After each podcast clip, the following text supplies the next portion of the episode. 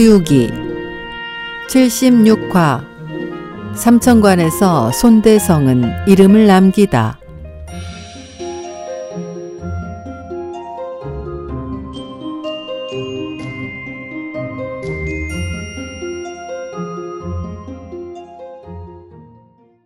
지난 시간 501행은 남해 도량에서 제사 음식을 먹던 중 발각될 위기에 처했습니다. 이 위기를 어떻게 벗어날까요? 오공이 왼손으로 오정을 꼬집고 오른손으로 팔개를 꼬집자 둘은 그 눈치를 알아채곤 높은 단 위에 얼굴을 숙인 채 시치미를 뚝 떼고 있었습니다. 도사들이 등불을 겨들고 주위를 비춰보았지만 전혀 달라진 모습은 찾을 수 없었습니다. 아무도 없는데 왜 차려놓은 음식이 죄다 없어진 걸까? 이건 누가 와서 먹은 게 분명하다고. 껍질은 벗겨놓았고 씨는 뱉어놓았으니 말이야. 그런데 사람은 보이지 않으니 웬일일까? 우리가 밤낮 없이 치성을 드리니 천존님들의 감흥을 얻게 된 거요. 아마 삼청님들께서 수레를 타고 내려와서 이 음식들을 자신 게 아닌지 몰라. 아직 그분들의 수레가 돌아가지 않은 듯한데 우선 전조님께 예를 올리고 성수와 금단을 얻어다 배한께 진상을 하는 게 어떻겠어? 그럼 또 하나 우리의 공이 세워지는 게 아니겠소이까? 옳은 말이요. 얘들아, 어서 풍악을 올리고 경을 외도록 하여라. 난 보장 배도에 의식을 올릴 생각이니 어서 가서 법의를 가져오너라. 법의를 걸친 호력 대선은 새 신상을 향해 큰 절을 정중히 올리곤 땅바닥에 엎드린 채 청을 드렸습니다. 형, 이거 우리가 잘못한 게야. 먹을 것만 먹고 얼른 돌아가야 하는 걸. 저리 빌어대고 있으니 어쩔 셈이야. 예, 팔개야. 잠시 조용히 있어라. 조선들아, 기도는 잠시 그만두도록 해라. 우린 반도회에 갔다 돌아오는 길에 이곳에 들렀기에 오늘은 금단과 성수를 갖고 오지 못했으니 훗날 다시 찾아와 주기로 하겠다. 선생님, 전주님께서 저를 그냥 돌아가게 해서는 안 됩니다. 장수법을 꼭 가르쳐달라고 하시오. 신등은 진정으로 삼총님들을 우러러 따르옵니다. 아무쪼록 조금이라도 좋으니 성수를 내리셔서 저희들의 수명을 늘려주소서. 아이고 참 이거 큰일 났잖아. 또 기도를 드리고 있으니 말이야. 그럼 조금만 주도록 하자. 아니야. 뭐가 있어야 줄 게 아니여. 너희들은 내가 하는 대로 보고만 있거라. 나한테 있으면 너희들한테도 있을 테니까. 오공은 도사들의 주악이 끝나길 기다려 다시 입을 열었습니다. 조선들아, 그만 일어나거라. 내 성수를 안 주려 한 것은 너희들의 후대가 끊어질까 봐서였느니라. 하지만 주려 하면 그건 어렵지 않은 일이니 자, 성수를 담을 그릇을 가져오고 모두 밖으로 나가 문을 닫고 기다리거라. 전기가 누설되면 안 되기 때문이다. 도사들이 문을 닫고 나가자 오공은 벌떡 일어나 꽃병에다 대고 소변을 보는 것이었습니다.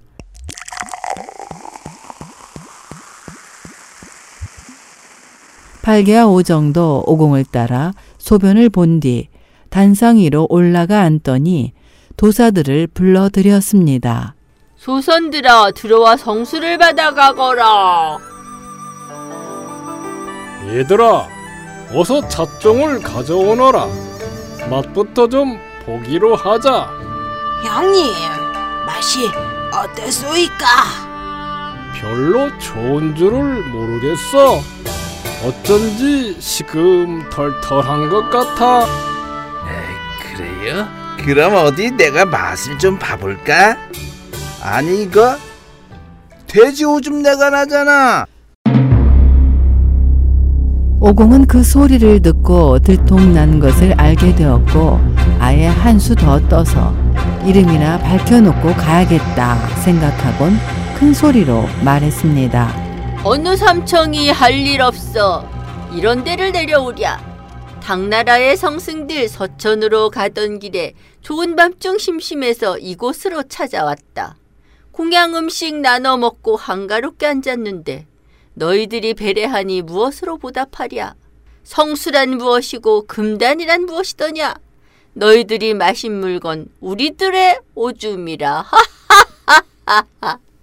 이 말을 들은 늙은 도사들은 대문을 막아서기 무섭게 일제히 달려들어 닥치는 대로 집어 던졌습니다.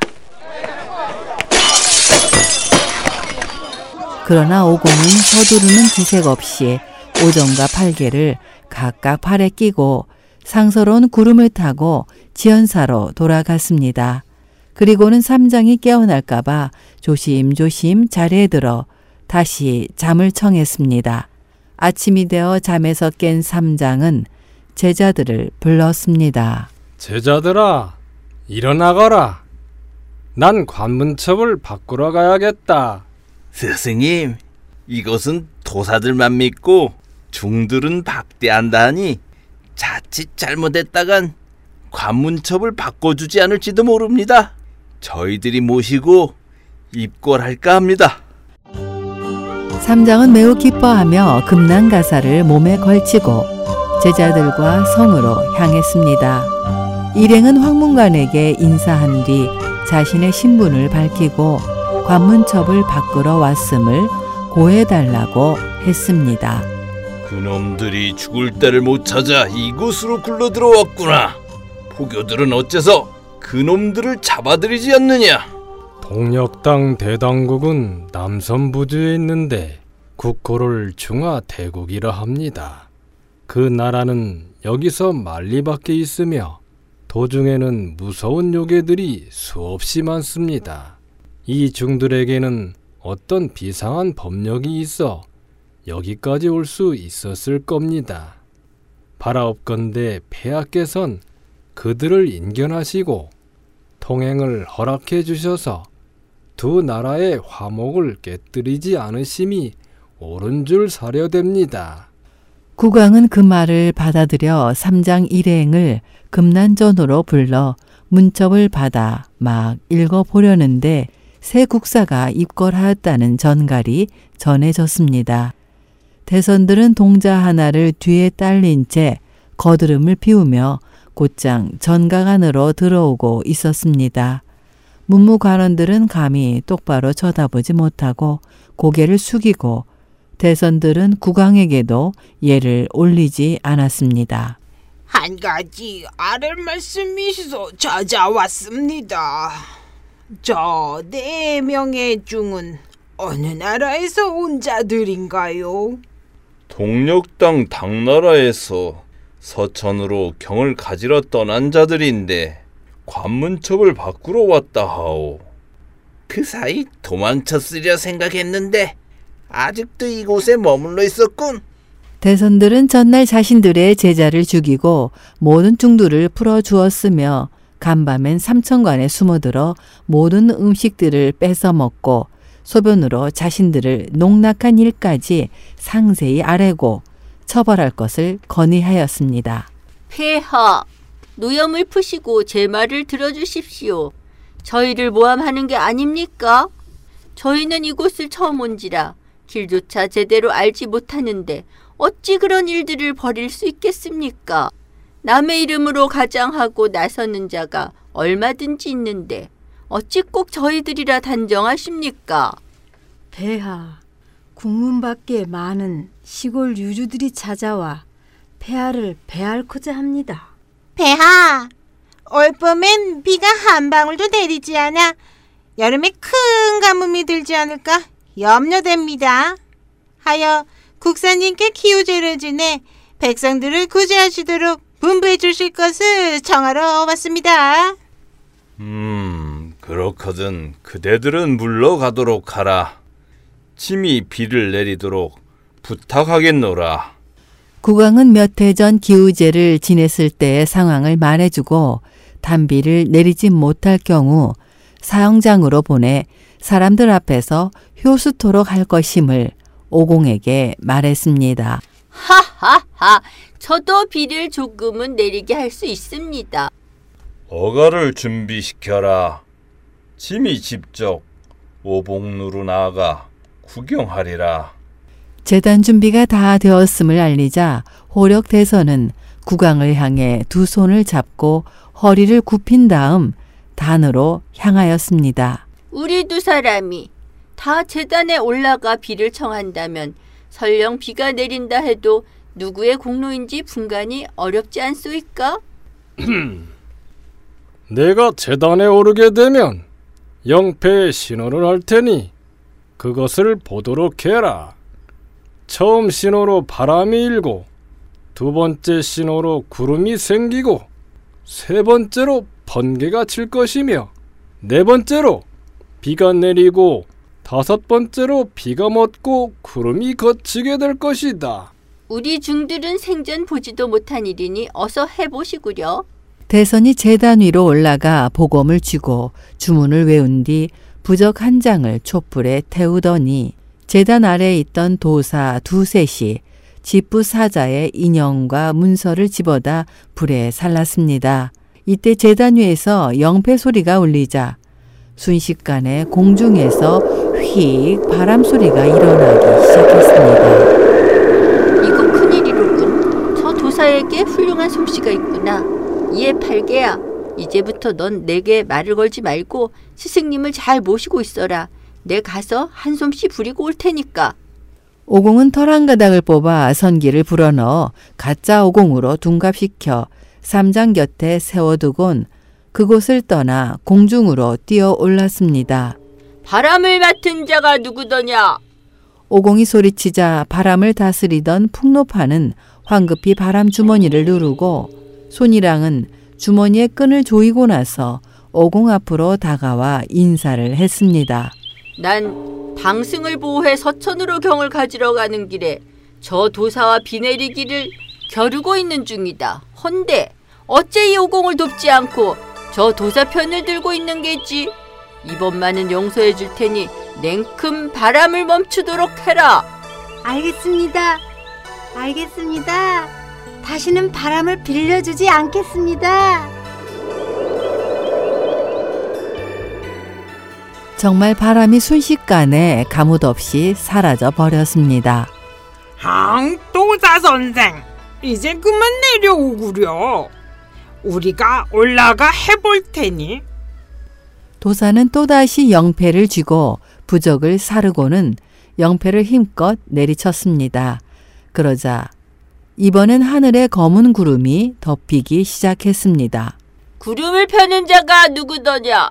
그 소리가 떨어지기 무섭게 추운 동자와 포물왕군이 오공 앞에 나타나 예를 올렸습니다. 오공의 말 한마디에 구름과 안개를 걷어들이니 하늘은 다시금 맑게 개이고 해가 빛을 뿌리고 있었습니다. 하하하, 정말로 웃기는구만. 저 도사 선생은 그저 국왕을 속이고 재간도 하나 없잖아. 당황한 대선이 또다시 영패를 치니 남천문의 등천군이 내공과 전모를 거느리고 나타나 오공에게 인사를 했습니다. 너희들은 어쩜 그리도 충성스럽단 말이냐? 이건 대체 누구의 명령이더냐? 저 도사의 오래법은 진짜입니다. 저희들은 다만 옥제의 어명을 받들고 이곳에 와서 뇌공과 전모를 도와 비를 내리게 할 뿐입니다. 그렇다면 지금부터 저놈을 돕는 건 그만두고 내가 기우제를 지낼 때까지 기다리거라. 과연 우레도 울지 않고 번개도 번쩍이지 않았습니다.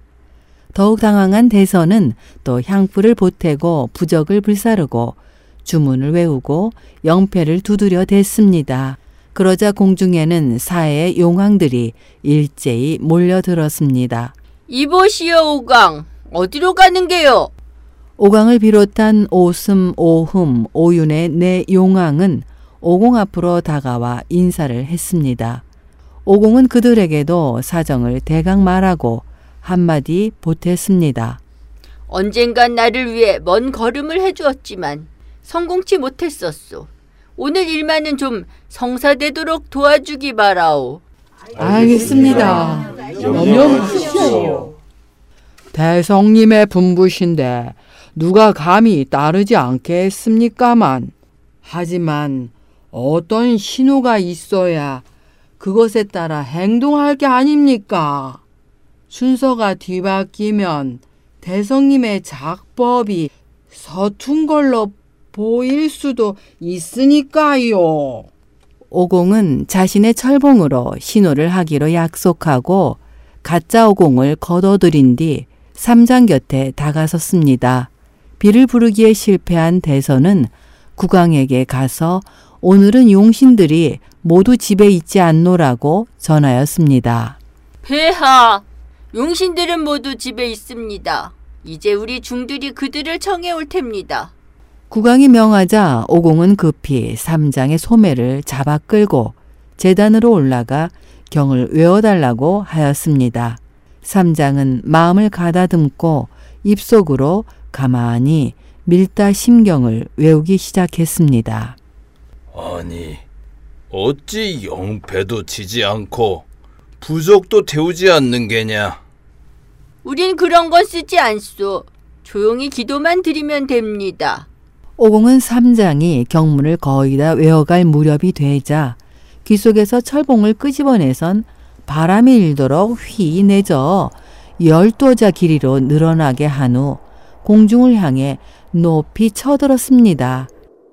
처음 흔드니 풍업하는 바람주머니를 기울이고 손이랑은 주머니끈을 풀어 헤치니 윙 바람소리가 일어나며 신나게 바람이 불어댔습니다. 두 번째로 흔드니 추운 동자는 구름을 일으켜 하늘을 가리고 포무랑구는 짙은 안개를 펼쳐 대지를 덮었습니다.